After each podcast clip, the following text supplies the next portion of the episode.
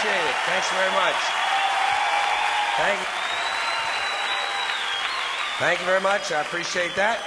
Well, a lot of things have happened since the last time I saw you. I Just want to talk a little bit about that war in the Persian Gulf. Big doings in the Persian Gulf. You know my favorite part of that war? It's the first war we ever had that was on every channel plus cable.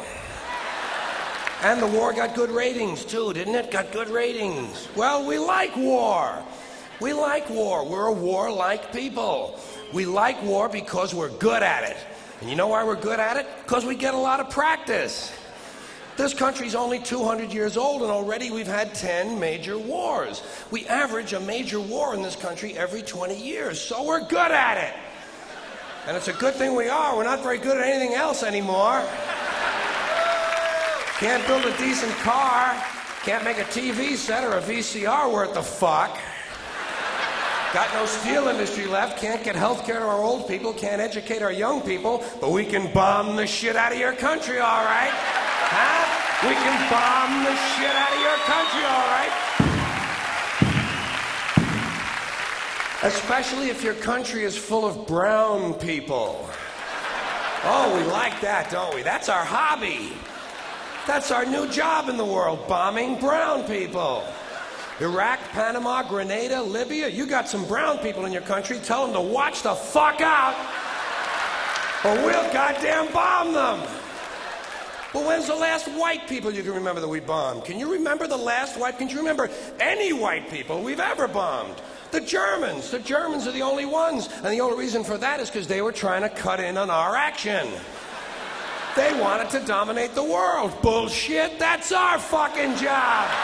That's our fucking job.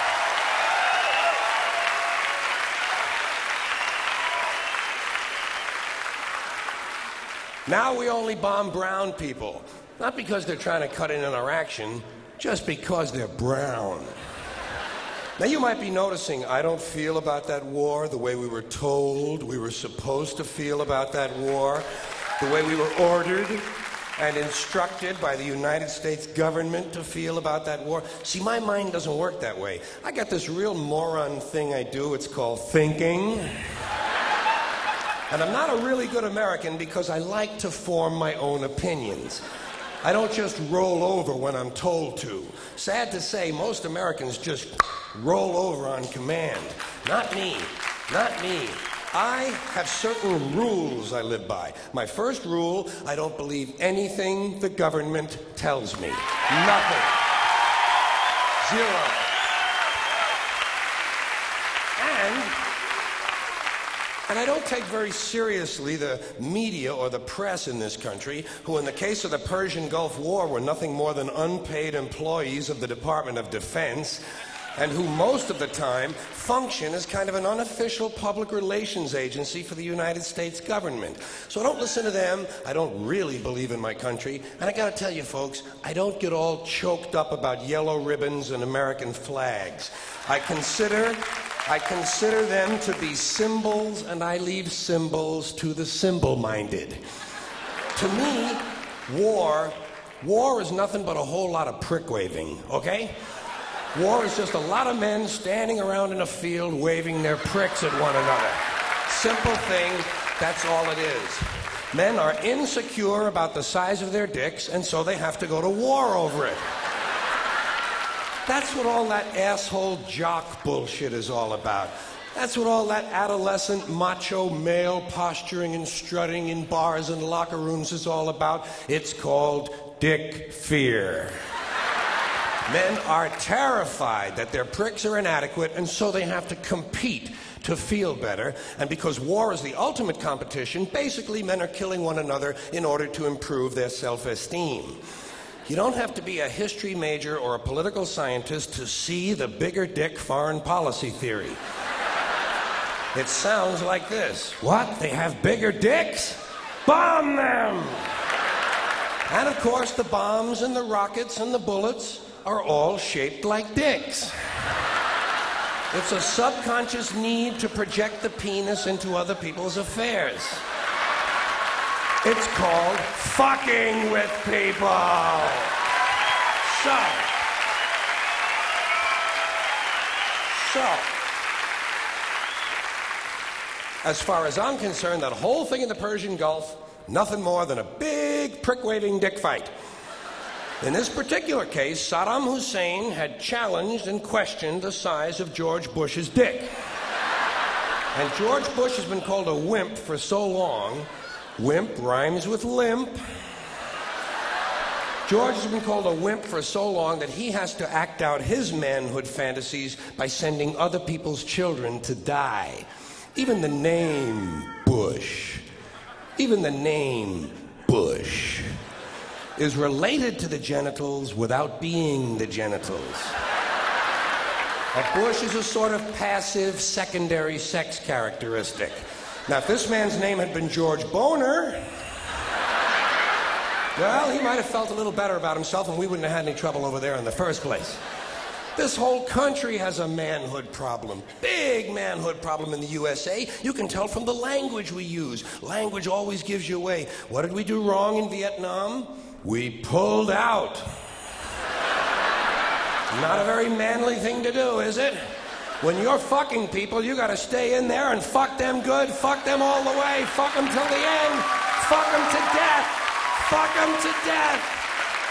Stay in there and keep fucking them until they're all dead. We left a few women and children alive in Vietnam, and we haven't felt good about ourselves since. That's why George Bush had to say in the Persian Gulf, this will not be another Vietnam. He actually used these words this time we're going all the way. Imagine an American president using the sexual slang of a 13 year old to describe his foreign policy. If you want to know what happened in the Persian Gulf, just remember the names of the two men who were running that war Dick Cheney and Colin Powell. Somebody got fucked in the ass.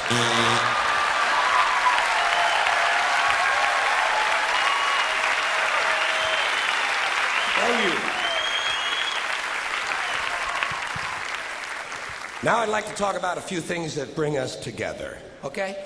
Things that emphasize our similarities instead of our differences, which is all you ever hear about in this country, is our differences. It's all they ever talk about. Politicians and the media always pushing the things that separate us, things that make us different. That's the way the ruling class operates in any society. They divide the rest of the people. They keep the lower and the middle classes fighting with each other so that they, the rich, can run off with all the fucking money. Fairly simple thing. Fairly simple thing happens to work. Anything that's different about us, you know that's what they're pushing at you. Racial differences, religious, ethnic, national backgrounds, jobs, income, education, social status, sexuality, anything they can do to keep us fighting with each other so that they can keep going to the bank. You know how I describe the economic and social classes in this country? The upper class keeps all of the money, pays none of the taxes. The middle class pays all of the taxes, does all of the work. The poor are there just to scare the shit out of the middle class. Keep them showing up at those jobs. So, in the midst of stirring up the shit myself a little bit from time to time, which I enjoy, I do like knowing I can always come back to those little things that make us all the same. Little moments we share, universal moments, things that are so unimportant to us we hardly ever mention them to each other. Do you ever look at your watch? and then you don't know what time it is. so you look again, and you still don't know the time. And you look a third time, and somebody says, What time is it? You say, I don't know. Do you ever notice how sometimes all day Wednesday, you keep thinking it's Thursday? And it happens over and over all day long. And then the next day, you're all right again. Do you ever find yourself standing in one of the rooms in your house and you can't remember why you went in there?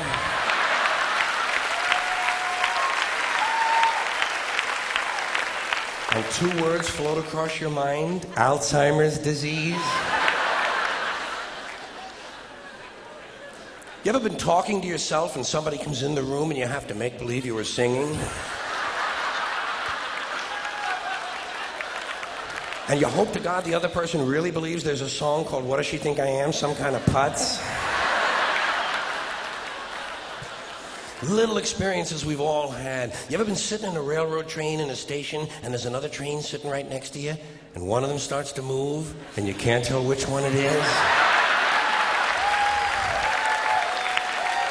How about when you're out on a small boat on a windy day? You ever been out on a little boat, windy day, rough waters, rocking back and forth, trying to keep your balance in a little boat? And you get back into the shore and you get on the dock, and you could swear there was something inside of you that was still out there rocking around. You ever try to pick up a suitcase you thought was full, but it wasn't? And you go,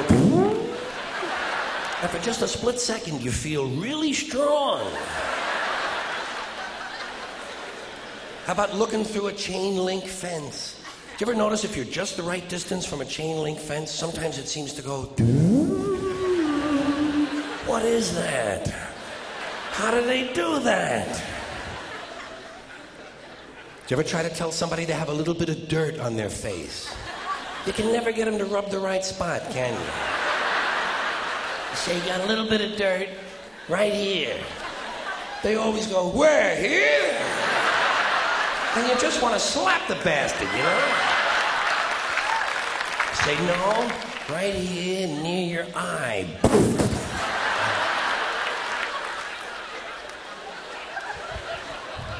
You ever notice how awful your face looks in a mirror in a restroom that has fluorescent lights? Every cut, scrape, scratch, scar, scab, bruise, boil, bump, pimple, zit, wart, welt, and abscess you've had since birth all seem to come back at the same time. And all you can think of is, I gotta get the fuck out of here before they think I really look like this. This is not my real face. Do you ever notice when you're walking with your arm around your date, sometimes one of you has to change the way you're walking? Men and women don't walk the same. One of them has to change. Either the man has to walk like this, or the woman has to walk like this. Joey, how are you? How about when you're walking up a flight of stairs and you think there's one more step? And you go, and then you have to kind of keep doing that, you know? So all the other people will think it's something you do all the time. I do this all the time. It's the third stage of syphilis.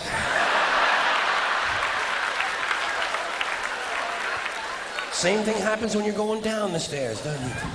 You could swear there was one more step. Holy shit. My hips are in my chest.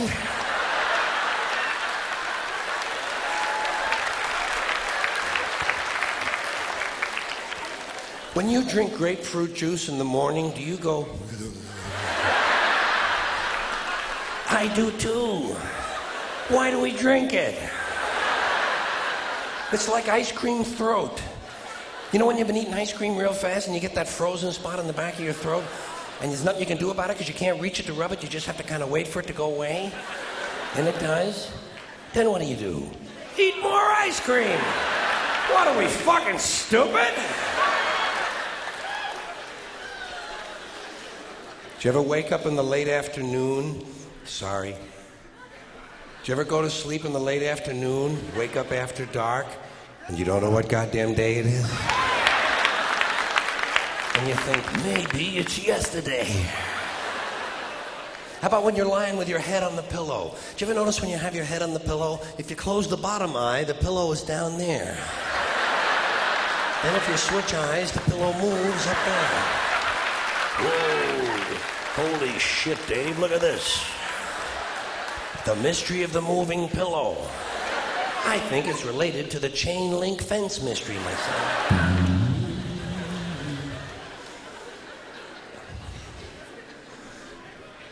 Do you ever have to sneeze while you're taking a piss? It's frightening, isn't it? It's frightening because actually you can't do it. It's physically impossible to sneeze while pissing. Your brain won't let it happen. Your brain says, Stop pissing! We're going to sneeze now! Because your brain knows You might blow your asshole out.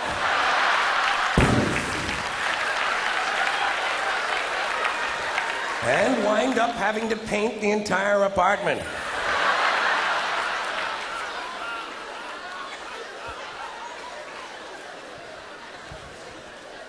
Something else we have in common flying on the airlines. Flying on the airlines and listening to the airlines announcements and trying to pretend to ourselves that that's the way the English language ought to be spoken. Doesn't sound that way to me. Whole thing starts when you get to the gate. First announcement. We would like to begin the boarding process. Extra word, process. Not necessary. Boarding is enough. We'd like to begin the boarding. Simple. Tells the story. People add extra words when they want things to sound more important than they really are. Boarding process. Sounds important. It isn't. It's just a bunch of people getting on an airplane. People like to sound important. Weathermen on television talk about shower activity. Sounds more important than showers. I haven't heard one guy on CNN talk about a rain event. Swear to God, he said, Louisiana's expecting a rain event. I thought, holy shit, I hope I can get tickets to that. Emergency situation. News people like to say, police have responded to an emergency situation. No, they haven't. They've responded to an emergency. We know it's a situation. Everything is a situation.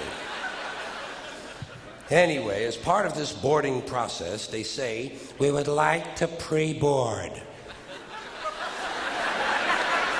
what exactly is that? What does it mean to pre board? To get on before you get on? That's another complaint of mine. Too much use of this prefix pre. It's all over the language now. Pre this, pre that. Place the turkey in a preheated oven. It's ridiculous. There are only two states an oven can possibly exist in heated or unheated. Preheated is a meaningless fucking term. It's like pre recorded. This program was pre recorded. Well, of course it was pre recorded. When else are you going to record it? Afterwards?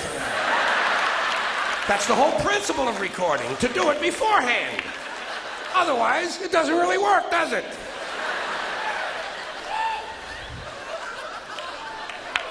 pre qualify, pre planned, pre screen. You know what I tell these people? Pre suck my genital situation.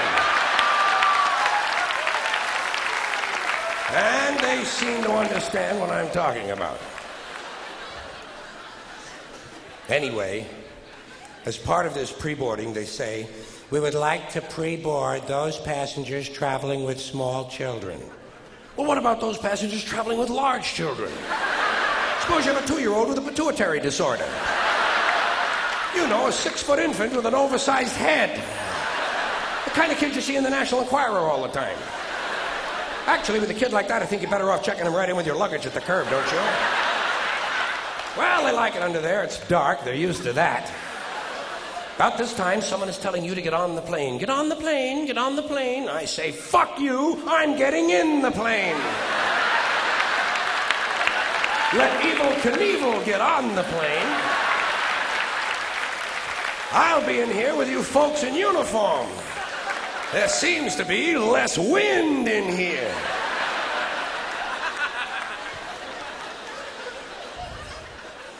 They might tell you you're on a non stop flight. And I don't think I care for that. No, I insist that my flights stop, preferably at an airport. It's those sudden, unscheduled cornfield and housing development stops that seem to interrupt the flow of my day. Here's one they just made up near miss. When two planes almost collide, they call it a near miss. It's a near hit. A collision is a near miss.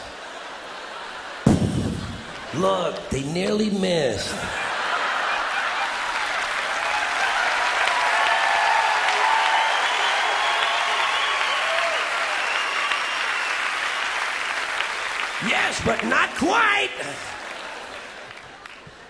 They might tell you your flight has been delayed because of a change of equipment. Broken plane. and tell me to put my seat back forward. well, I don't bend that way. If I could put my seat back forward, I'd be in porno movies.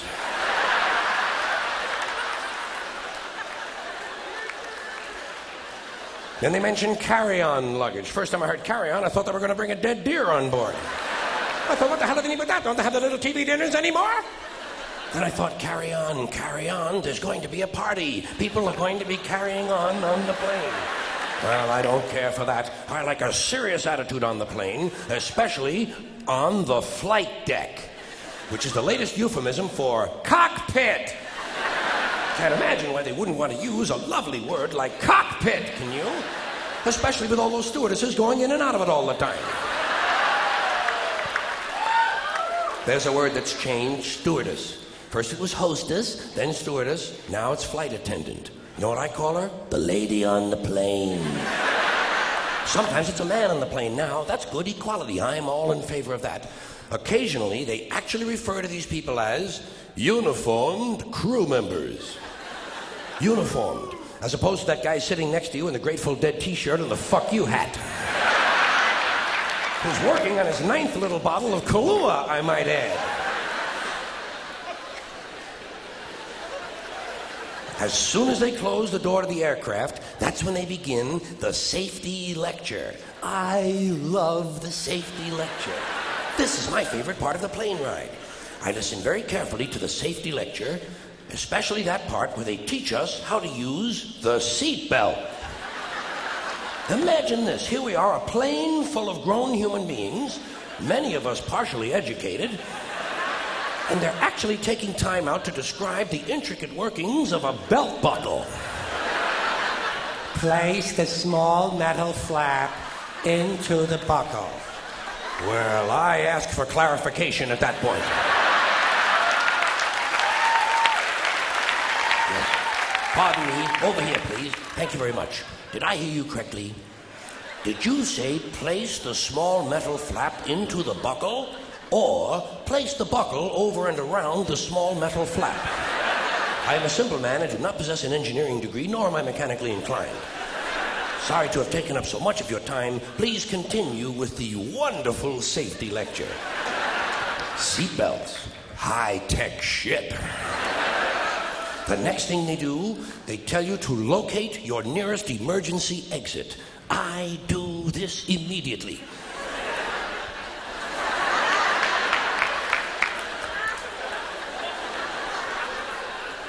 I locate my nearest emergency exit, and then I plan my route. You have to plan your route. It's not always a straight line, is it? Sometimes there's a really big fat fuck sitting right in front of you. Well, you know you'll never get over him. I look around for women and children, midgets and dwarfs, cripples, war widows, paralyzed veterans, people with broken legs, anyone who looks like they can't move too well.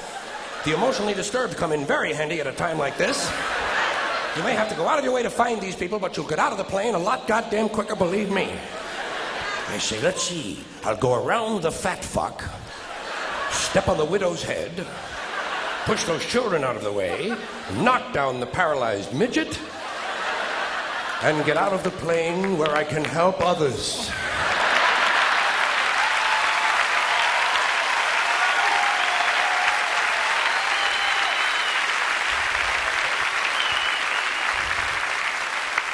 I can be of no help to anyone if I'm lying unconscious in the aisle with some big cocksucker standing on my neck.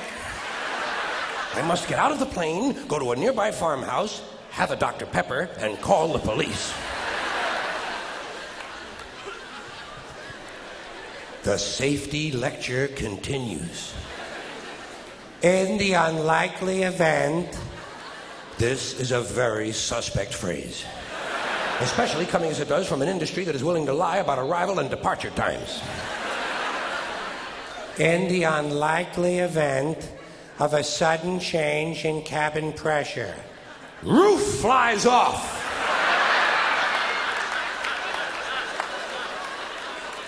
An oxygen mask will drop down in front of you. Place the mask over your face and breathe normally. Well, I have no problem with that. I always breathe normally when I'm in a 600 mile an hour uncontrolled vertical dive. I also shit normally. Right in my pants! They tell you to adjust your oxygen mask before helping your child with his. I did not need to be told that. In fact, I'm probably going to be too busy screaming to help him at all.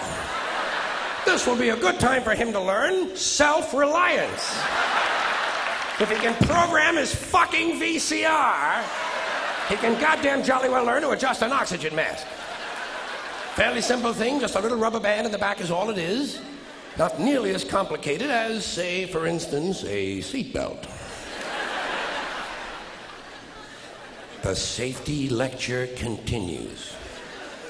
In the unlikely event of a water landing.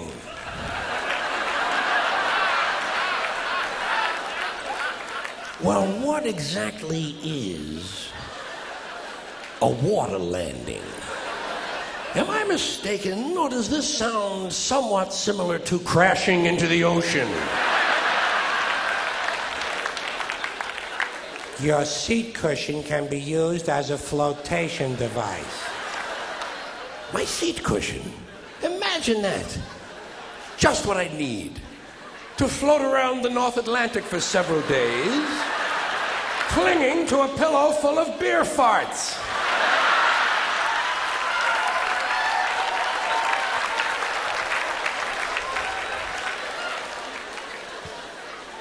The flight continues. A little later on, we hear The captain has turned on the fasten seatbelt sign. Well, who gives a shit who turned it on? What does that have to do with anything? It's on, isn't it? And who made this man a captain? Might I ask? Did I sleep through some sort of an armed forces swearing in ceremony or something? Captain, he's a fucking pilot and let him be happy with that. If those sightseeing announcements he's making are any mark of his intellect, he's lucky to be working at all. Tell the captain, Air Marshal Carlin says, go fuck yourself.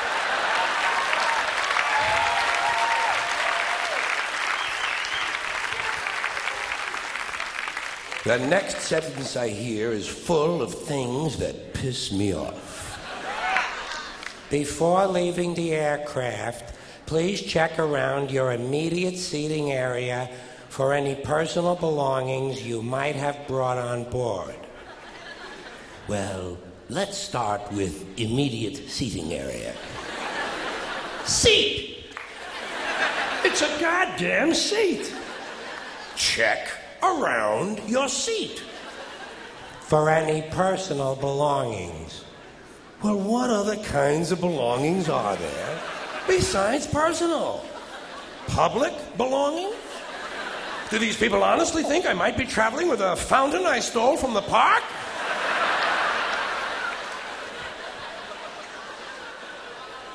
You might have brought on board. Well, I might have brought my arrowhead collection. I didn't. So I'm not going to look for it. I'm going to look for things I brought on board. Would seem to enhance the likelihood of my finding something, wouldn't you say? They're telling me to return my seat back and tray table to their original upright positions. Fine. Who's going to return this guy in the Grateful Dead t shirt and the fuck you hat to his original upright position? About this time, they tell you you'll be landing shortly. That sound to you like we're going to miss the runway? Final approach is not very promising either? Final is not a good word to be using on an airplane. Sometimes the pilot will get on and he'll say, We'll be on the ground in 15 minutes. Well, that's a little vague, isn't it? Now we're taxiing in. She says, Welcome to O'Hare International Airport. Well, how can someone who is just arriving herself possibly welcome me to a place she isn't even at yet? Doesn't this violate something in physics? We're only on the ground four seconds. She's coming on like the fucking mayor's wife. Where the local time. Well, of course, it's the local time. What did you think we were expecting? The time in Pango Pango? Enjoy your stay in Chicago or wherever your final destination might be. All destinations are final. That's what it means. Destiny, final. If you haven't gotten where you're going, you aren't there yet. The captain has asked. More shit from the bogus captain. You know, for someone who's supposed to be flying an airplane, he's taking a mighty big interest in what I'm doing back here. that you remain seated until he has brought the aircraft to a complete stop. Not a partial stop. Because during a partial stop, I partially get up. Please continue to observe the no smoking sign until well inside the terminal. It's physically impossible to observe the no smoking sign even if you're just outside the door of the airplane, much less well inside the terminal. You can't even see the fucking planes from well inside the terminal. Which brings me to terminal. Another unfortunate word to be used in association with air travel. And they use it all over the airport, don't they? Somehow I just can't get hungry at a place called the Terminal Snack Bar. But if you've ever eaten there, you know it is an appropriate name. Thank you. Thank you. Appreciate that. Thank you very much.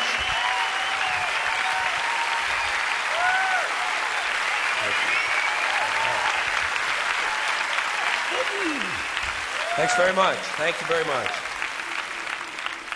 Speaking of places to eat and what they're named, Beverly Hills has a brand new restaurant for specifically for bulimia victims. It's called the Scarf and Barf. Well, they were going to call it the Fork and Bucket. Thank God, good taste prevailed.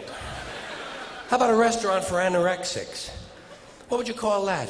The empty plate. The lonesome chef. Start without me, guys. See, somehow I can't feel sorry for an anorexic, you know? Rich cunt don't want to eat? Fucker. Fucker. Don't eat! Don't eat! I give a shit. Like I'm supposed to be real concerned about this. I don't want to eat!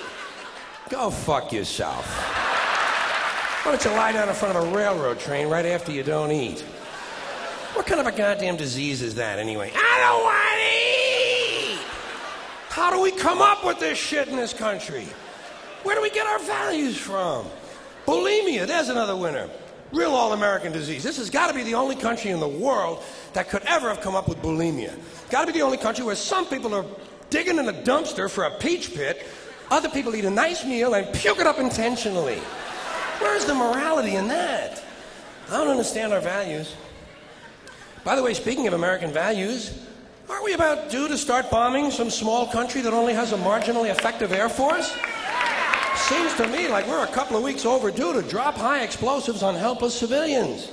People who have no argument with us whatsoever. I think we ought to be out there doing what we do best, gang, making big holes in other people's countries. I hate to be repetitious, but God, we are a warlike lot, you know? We can't stand not to be fucking with somebody. We couldn't wait for that Cold War to be over, could we? Just couldn't wait for that Cold War to be over so we could go and play with our toys in the sand. Go play with our toys in the sand. And when we're not invading some sovereign nation or setting it on fire from the air, which is more fun, then we're usually declaring war on something here at home. Did you ever notice that? We love to do that, don't we? We love to declare war on things here in America. Anything we don't like about ourselves, we have to declare war on it. Don't do anything about it, we just declare war on it.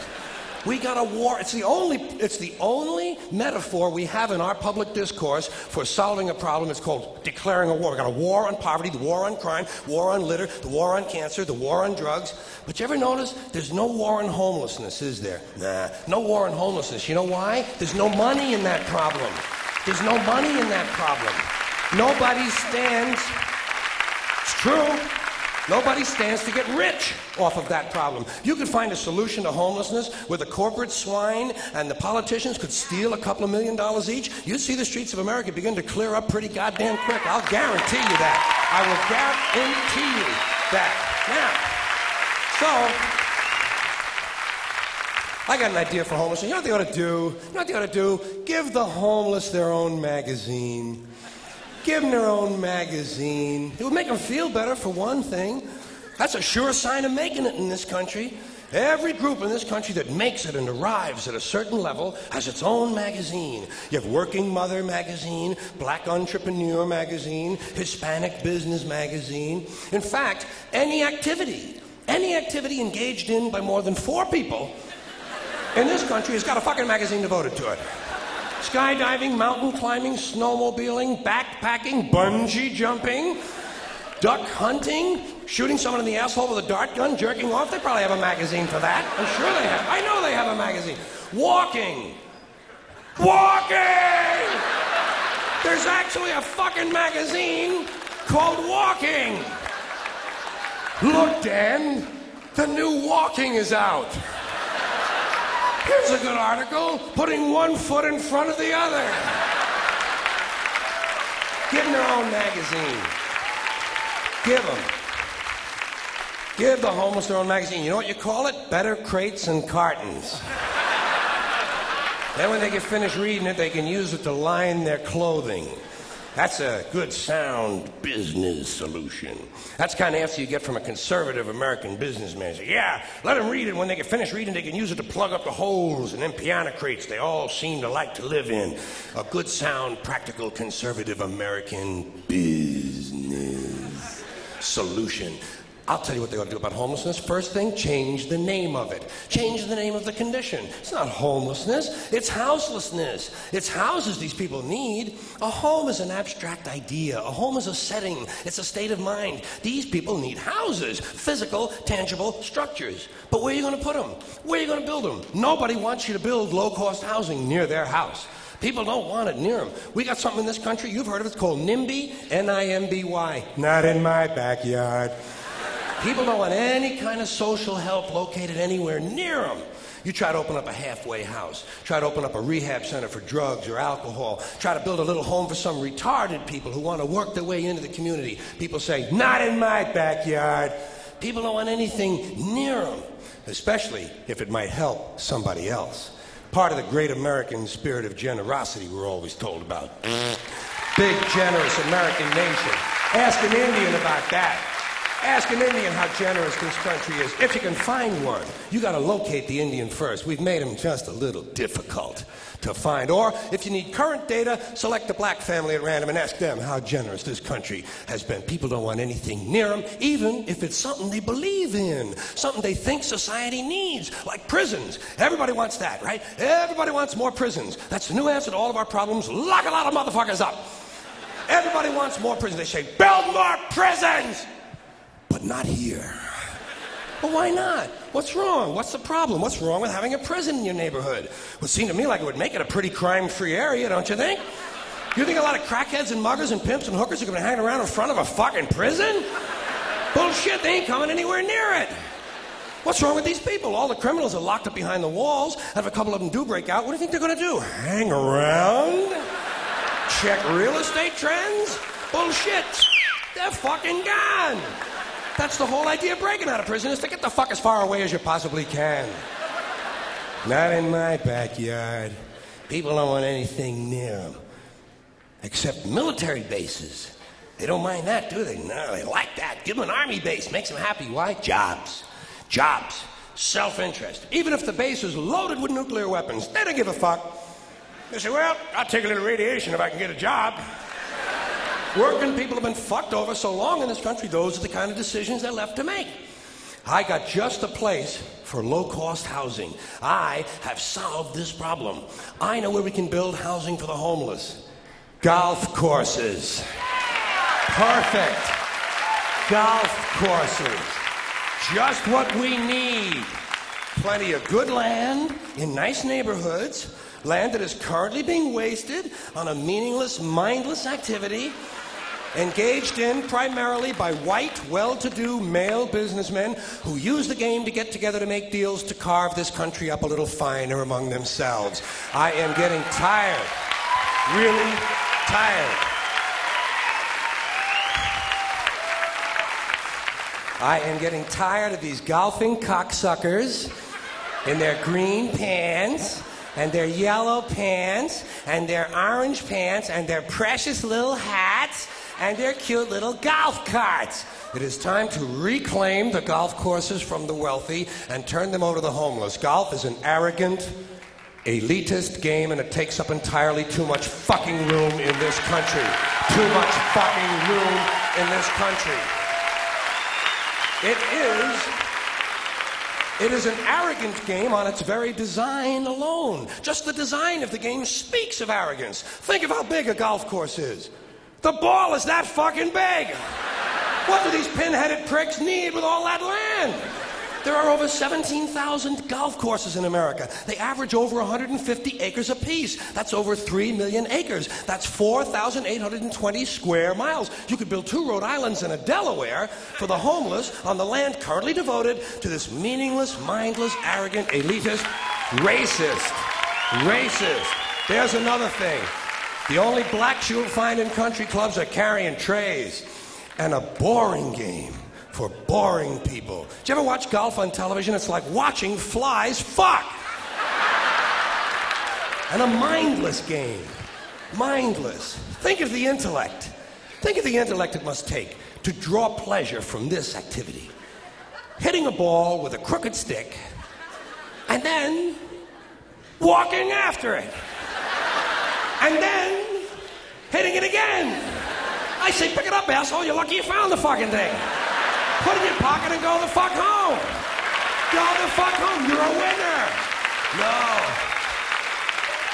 No chance of that happening. Dorco in the plaid knickers is going to hit it again and walk some more. Let these rich cocksuckers play miniature golf. Let them fuck with a windmill for an hour and a half or so. See if there's any real skill among them. Now, I know there are some people who play golf who don't consider themselves rich. Fuck them! And shame on them for engaging in an arrogant, elitist pastime.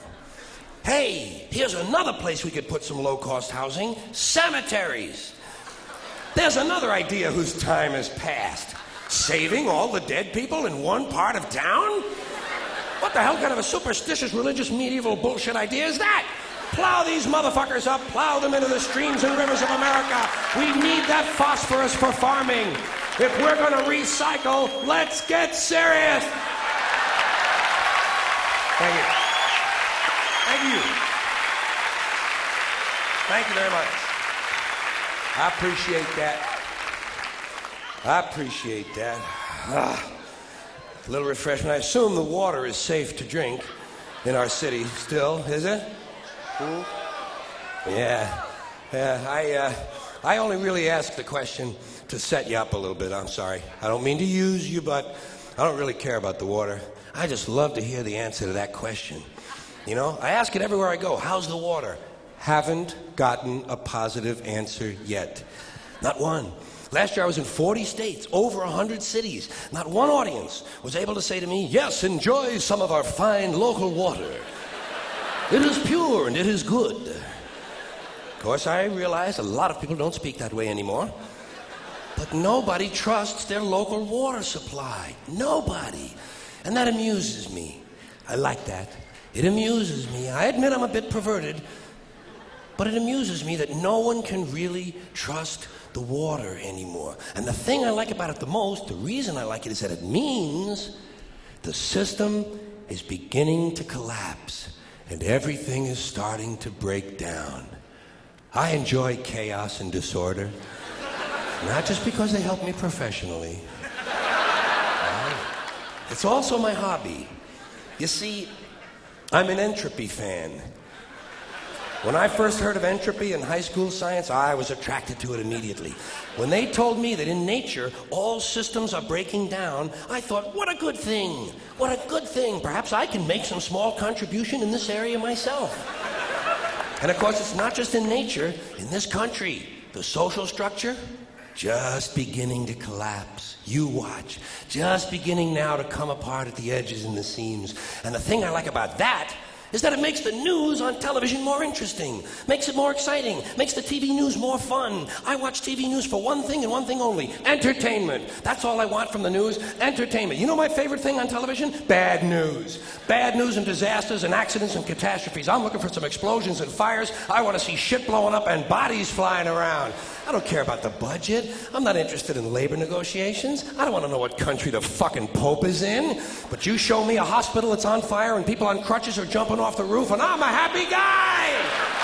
I want to see an oil refinery explode. I want to see a paint factory blowing up. I want to see a tornado hit a church on Sunday. I want to know there's some guy running through the Kmart with an automatic weapon firing at the clerks. I want to see thousands of people in the street killing policemen. I want to hear about a nuclear meltdown. I want to know the stock market dropped 2,000 points in one day. I want to see people under pressure. Sirens, flames, smoke, bodies, shit blowing up. My kind of TV, graves being filled, parents weeping. My kind of television. I just want some some entertainment. It's just the kind of guy I am. It's the kind of guy I am. You know what I love the most? When big chunks of concrete and fiery wood are falling out of the sky and people are running around trying to get out of the way.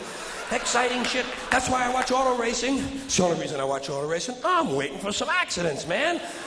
I want to see some cars on fire. I'm not interested in a bunch of redneck jackoffs driving 500 miles in a circle. 500 miles in a circle? Doesn't impress me. Children can do that. I want to see some schmuck with his hair on fire running around punching his own head, trying to put it out. I want to see the pits explode. I want to see cars doing 200 mile an hour cartwheels. Hey, where else besides auto racing am I going to see a 23 car collision and not be in the son of a bitch?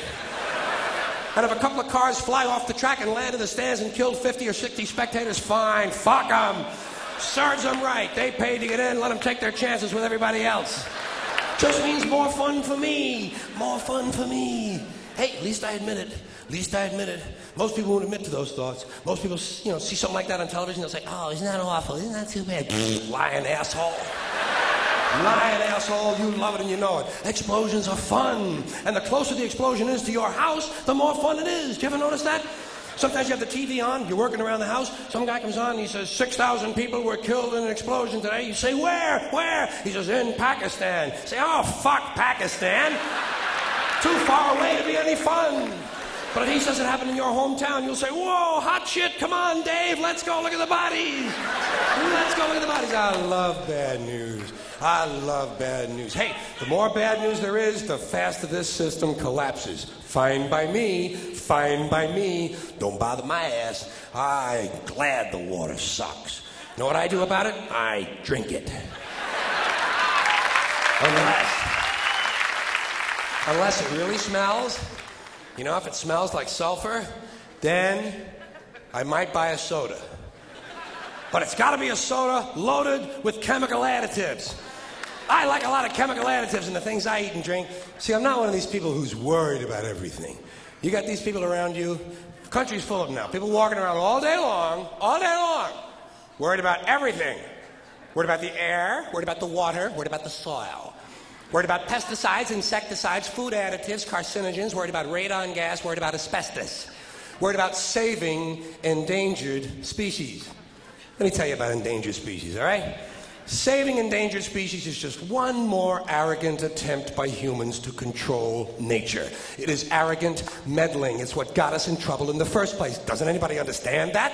Interfering with nature. Over 90%, way over 90% of all the species that have ever lived on this planet, ever lived, are gone. They're extinct. We didn't kill them all. They just disappeared. That's what nature does. They disappear these days at the rate of 25 a day, regardless of our behavior, I mean. Irrespective of how we act on this planet, 25 species that were here today will be gone tomorrow. Let them go gracefully. Leave nature alone. Haven't we done enough? We're so self important. So self important. Everybody's going to save something now. I'll save the trees, save the bees, save the whales, save those snails. And the greatest arrogance of all, save the planet. What? Are these fucking people kidding me? Save the planet? We don't know how to take care of ourselves yet. We haven't learned how to help one another. We're going to save the fucking planet? I am getting tired of that shit. I'm tired of fucking Earth Day. I'm tired of these fucking self righteous environmentalists. I'm tired of these white, liberal, bourgeois, liberal, white people who think the only thing wrong with this planet is there aren't enough bicycle paths trying to make the world safe and clean for their Volvos. And I'm really sick, really sick of these rock stars and movie stars going to work off their cocaine guilt by saving a forest somewhere.